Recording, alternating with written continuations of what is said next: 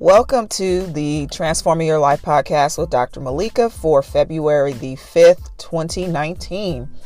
Um, I am excited to come back to you. Hopefully, you guys have been keeping up with the podcast. This is episode four.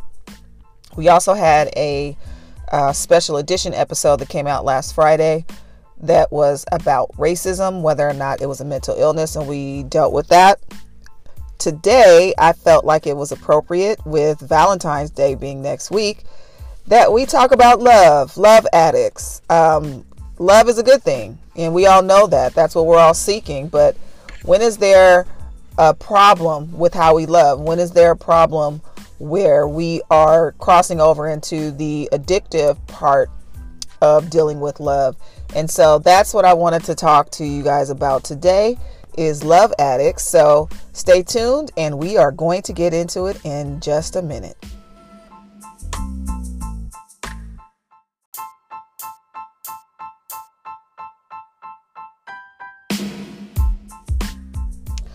And we're back. We are talking today about love addicts and looking at love in a way that could possibly be unhealthy and addressing it. Um, how many times have we said about loving a person too much, if it's possible to love too much. Um, there are a couple quotes that I thought would be applicable to this particular podcast topic. One is from Alma Cogan. It says, I love you too much. I've known it from the start, but yet my love is such I can't control my heart. Another one is Mae West, which um, I thought that this was actually really cute, considering it came from her too much of a good thing is wonderful. All right. Maybe, maybe not. Um, but let's just look at the loving too much aspect of this first before we get into the love addiction part of it. Um, we know that love is desirable. Um, it's one of those things that, from a moral standpoint, people don't have qualms or arguments against loving people. Um, we may be selective of who we love, but love itself is not something that is undesirable. Um, and it entails a profound care for another person.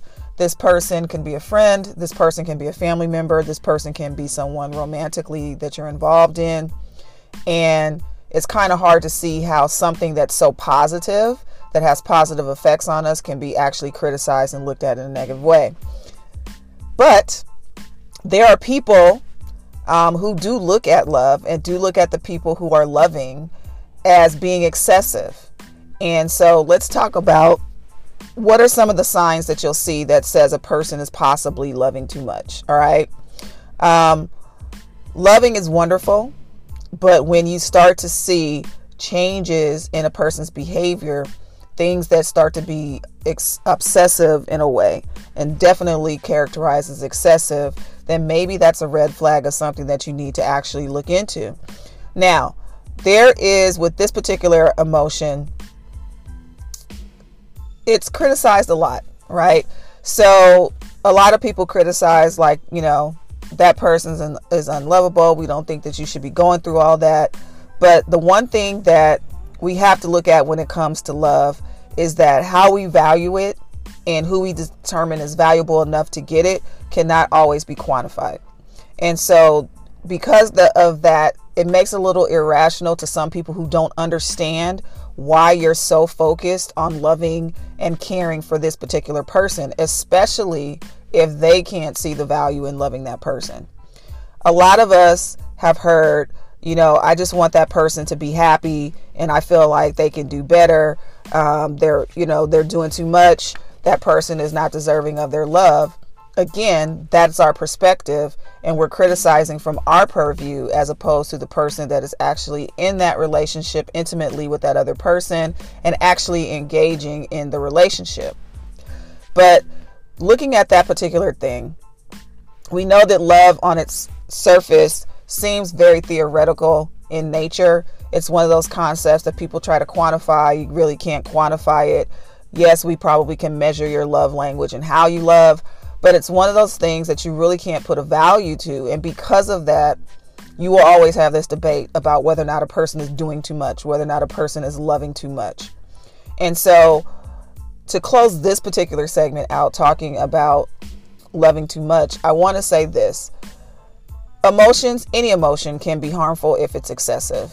And so emotional excess is harmful for a variety of reasons that anything else that's done in excess is harmful. If you eat too much, food itself is not harmful, but if you eat too much food, it could possibly harm you. Um, alcohol in itself, if drank moderately, is not harmful, but obviously, if you drink too much, that can harm you. So, I would look at making sure that you have temperance in what you do. Excessiveness in love can impede a person from seeing the broader perspective of what's happening because they're so enamored with this person that they can't really see with clarity what is going on. So make sure that there's perspective in what's happening with love. Make sure that you are looking at things with clarity and looking at things objectively because sometimes our emotions get the best of us, but make sure you're looking objectively. So when we get back, we're going to get into the segment where we're going to talk about love addiction. Is it a thing? What is it? And what can we do to help a person that might be dealing with it? Be right back.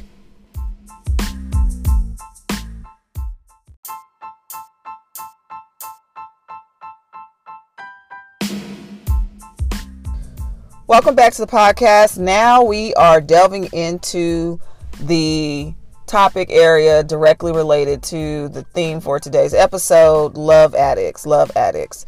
Um, we're going to talk about addiction love addiction what is it is it a thing? And i want us to get into this a little bit deeper.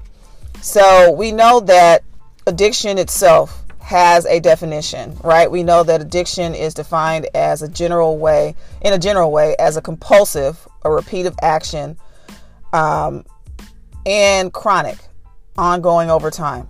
All right. It's a pattern of using either a substance, a behavior, or something external to soothe, comfort, or arouse as a means of medicating an uncomfortable situation. So, addicts typically continue with their use of their drug of choice in quotations because um, drug of choice could be something that is actually not drug. It could be food, it could be a lot of things. But they continue in this despite negative consequences. So I wanted to start here with this particular um, part before we get into the love part of it. We've often heard about sex addiction. And so some people question whether or not it's valid. Is that a real thing? Can people really be addicted to it? If they are, how do you treat it? And sex addiction does have a definition. Um, it's considered a compulsive pattern of pursuing sexual arousal independent of the emotional attachments. So they're engaging in the act and they're engaging in pursuing that out that arousal, but it has nothing to do with emotionally connecting with the person that they're actually engaging with physically.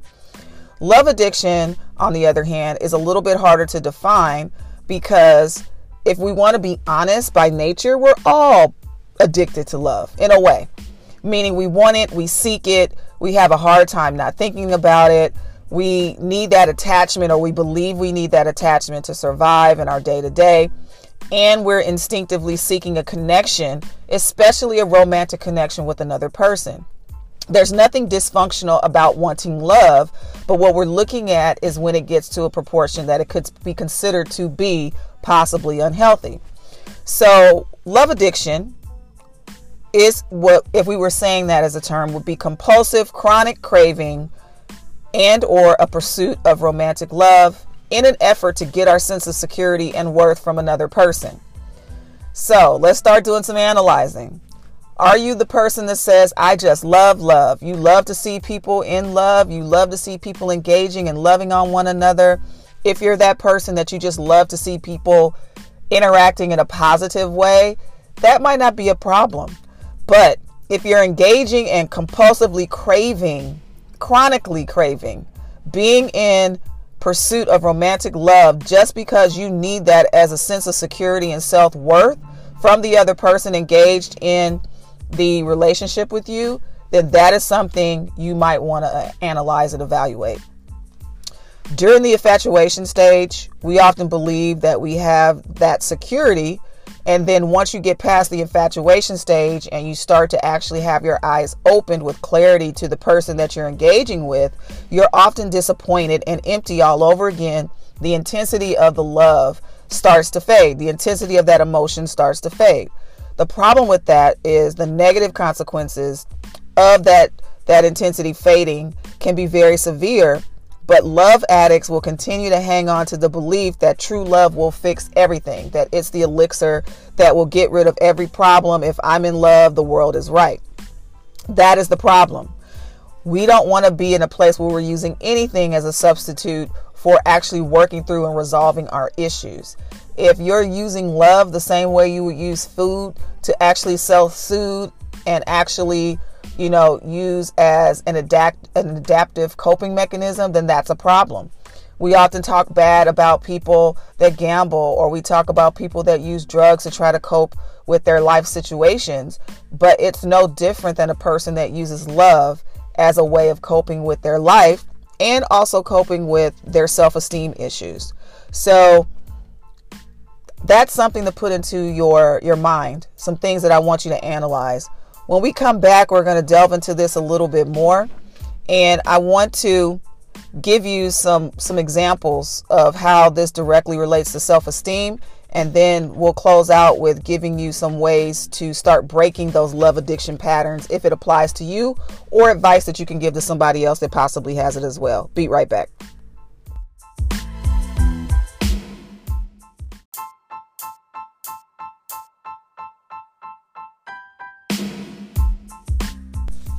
Welcome back to the podcast. In the last segment, we talked about love addiction, defining what it is.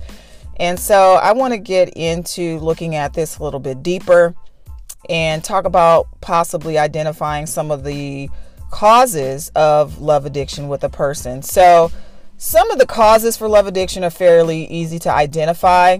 A person has an inadequate or inconsistent nurturing in childhood they could have low self esteem. They could have absence of a positive role model for what a committed relationship should look like. They can have been indoctrinated with cultural images of what perfect romantic love looks like and the belief in those happily ever after endings, which we all realize and know that that is not real life. That love has peaks and valleys and love can get messy. It can be positive and negative. That's what comes with relationships when people are involved. But even though we know this from a cognitive standpoint it's not always helpful because when you're in your emotions and your feelings it causes you to go towards the emotions and deal with that and not be rational in the process. Um, sometimes not being able to change that drive comes from the unconscious level and you just feel compelled to do something and oftentimes you don't even realize why you're compelled to do a particular thing.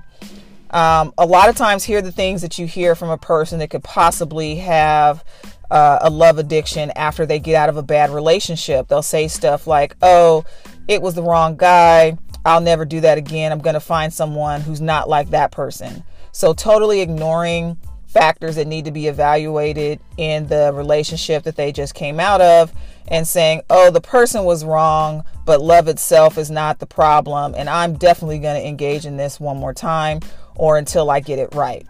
They'll probably say things like, I'm not interested in dating. Um, I just want to have someone to spend time with, to spend time with from now um, for every now and then, right? So now they're trying to downplay what the situation is to make it seem like they're not really all pressed to be in a relationship. But what they're really saying in the undercurrent of that is that, yeah, they really desire to be in that, but they're not going to be vocal and expressive and honest about how they feel. Um, they'll also say things like, I'm going to go slow the next time around. So, yeah, I've been married twice but I'm not giving up on love. I believe my soulmate is out there. I just make sure the next time I get into a relationship that we take it a little bit slower than we did before.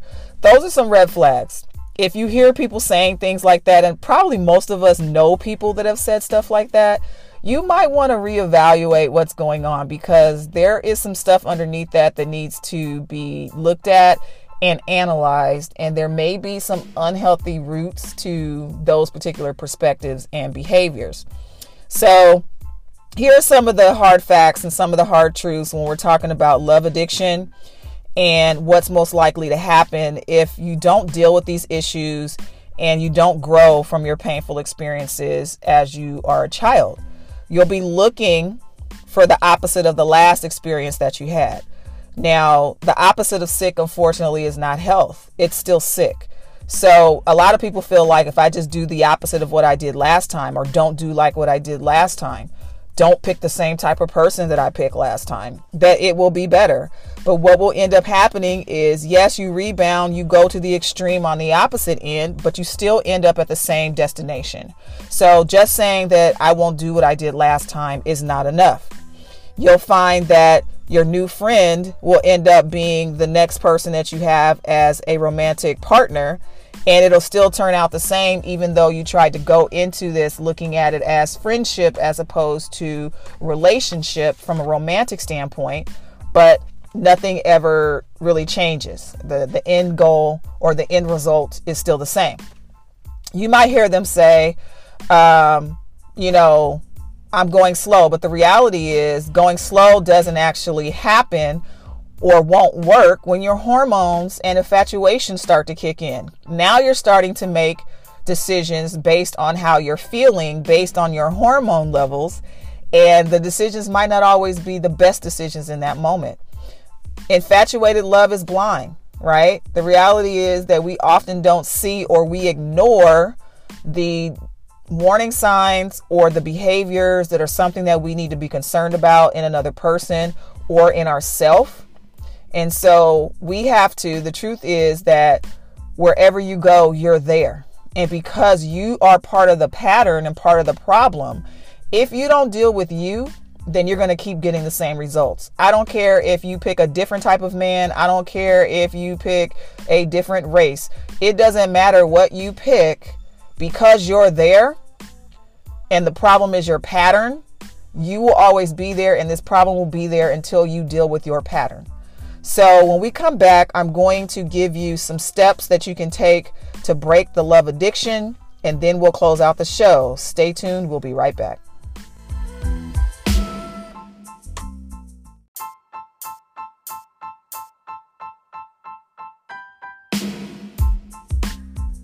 Welcome back to the podcast. We are talking today about love addicts, and I wanted to give some tips on or steps um, initially that can be taken to break the love addiction pattern. And so here we go. Here's number one stop what you are doing and stand back and observe your own behavior. So, this will require you to take an inventory of your dysfunctional pattern in your current and your past relationships. You need to be honest for this to work. The best way to approach this is to write it down. Be honest without blaming other people for your choices. Oftentimes, we always say what the other person did to cause this to be an issue, to cause the relationship to go bad. That is not what we're doing here. We're being honest and you're analyzing yourself and you're being self critical, but the criticism is not to hurt or to tear yourself down. It's in order for you to do better. Unless you're in a romantic relationship, don't engage in any potential romantic, romantic interactions for six months. See whether or not you can go for a period of time without actually engaging in a romantic relationship. And that includes don't text, don't email, no online dating, no hooking up, no introductions by well intentioned friends. Get to know yourself, get to know your particular behavior patterns, and work on changing what you did in the past so that you can be healthy going forward. Number two, as you're doing your inventory, make sure that you look for any kind of common themes that you have found in your relationships. Does there appear to be a similarity between your childhood experiences and the choices that you're making as an adult? If there are, just know it is not an accident. This did not happen by accident.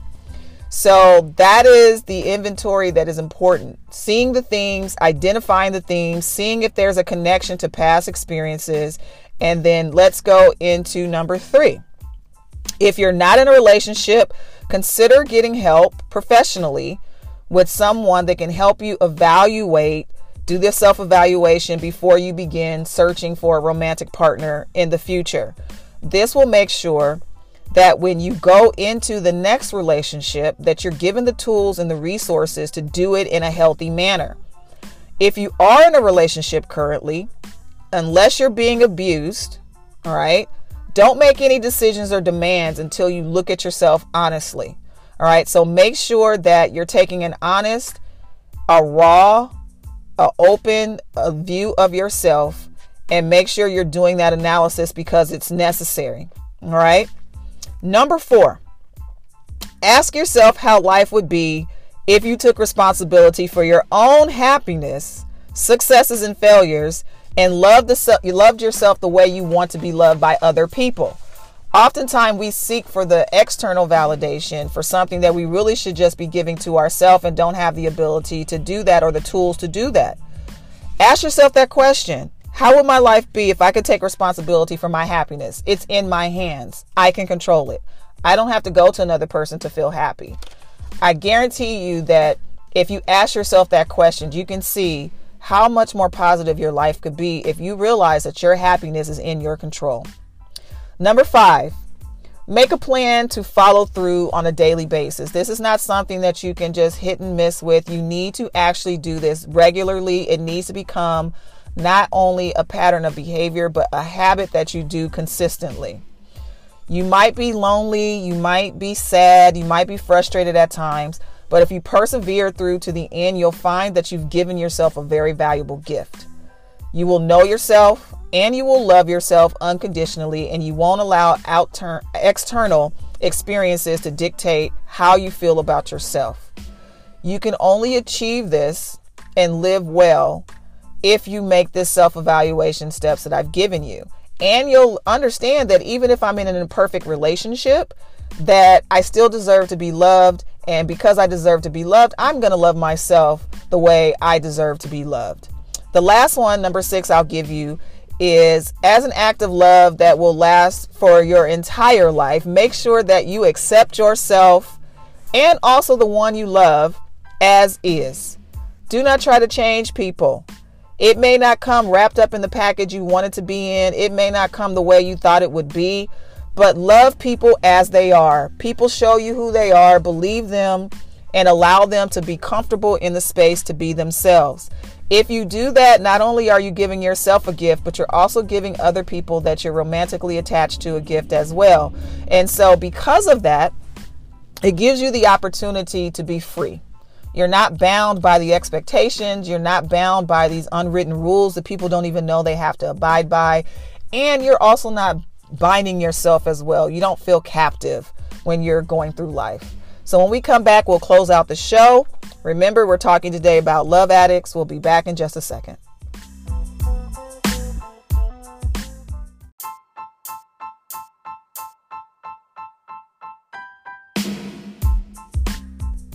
Welcome back. We're about to close out this episode. We talked about today about love addicts. Hopefully, something that was said was beneficial to you or something that you can use as a resource or tool for something else. Always remember that you can find me on social media. My handle is Dr. Malaika Speaks. Malaika is spelled M A L A I K A. And you can find me on Twitter you can find me on Instagram and you can also find me on Facebook. My website address is malaikambrown.com. That's malaikambrown.com. And if you want to email me, you can email me at drmalaikaspeaks at gmail.com. I'd love to hear from you. I'd love to hear your comments about the episode, something that you have heard, or anything that you've liked in previous episodes. Drop me a line and let me know how you're liking the podcast. I would love to hear from you. As I always say when I try to close out, be good to yourself, be good to others, and make sure you have a great rest of your week. God bless.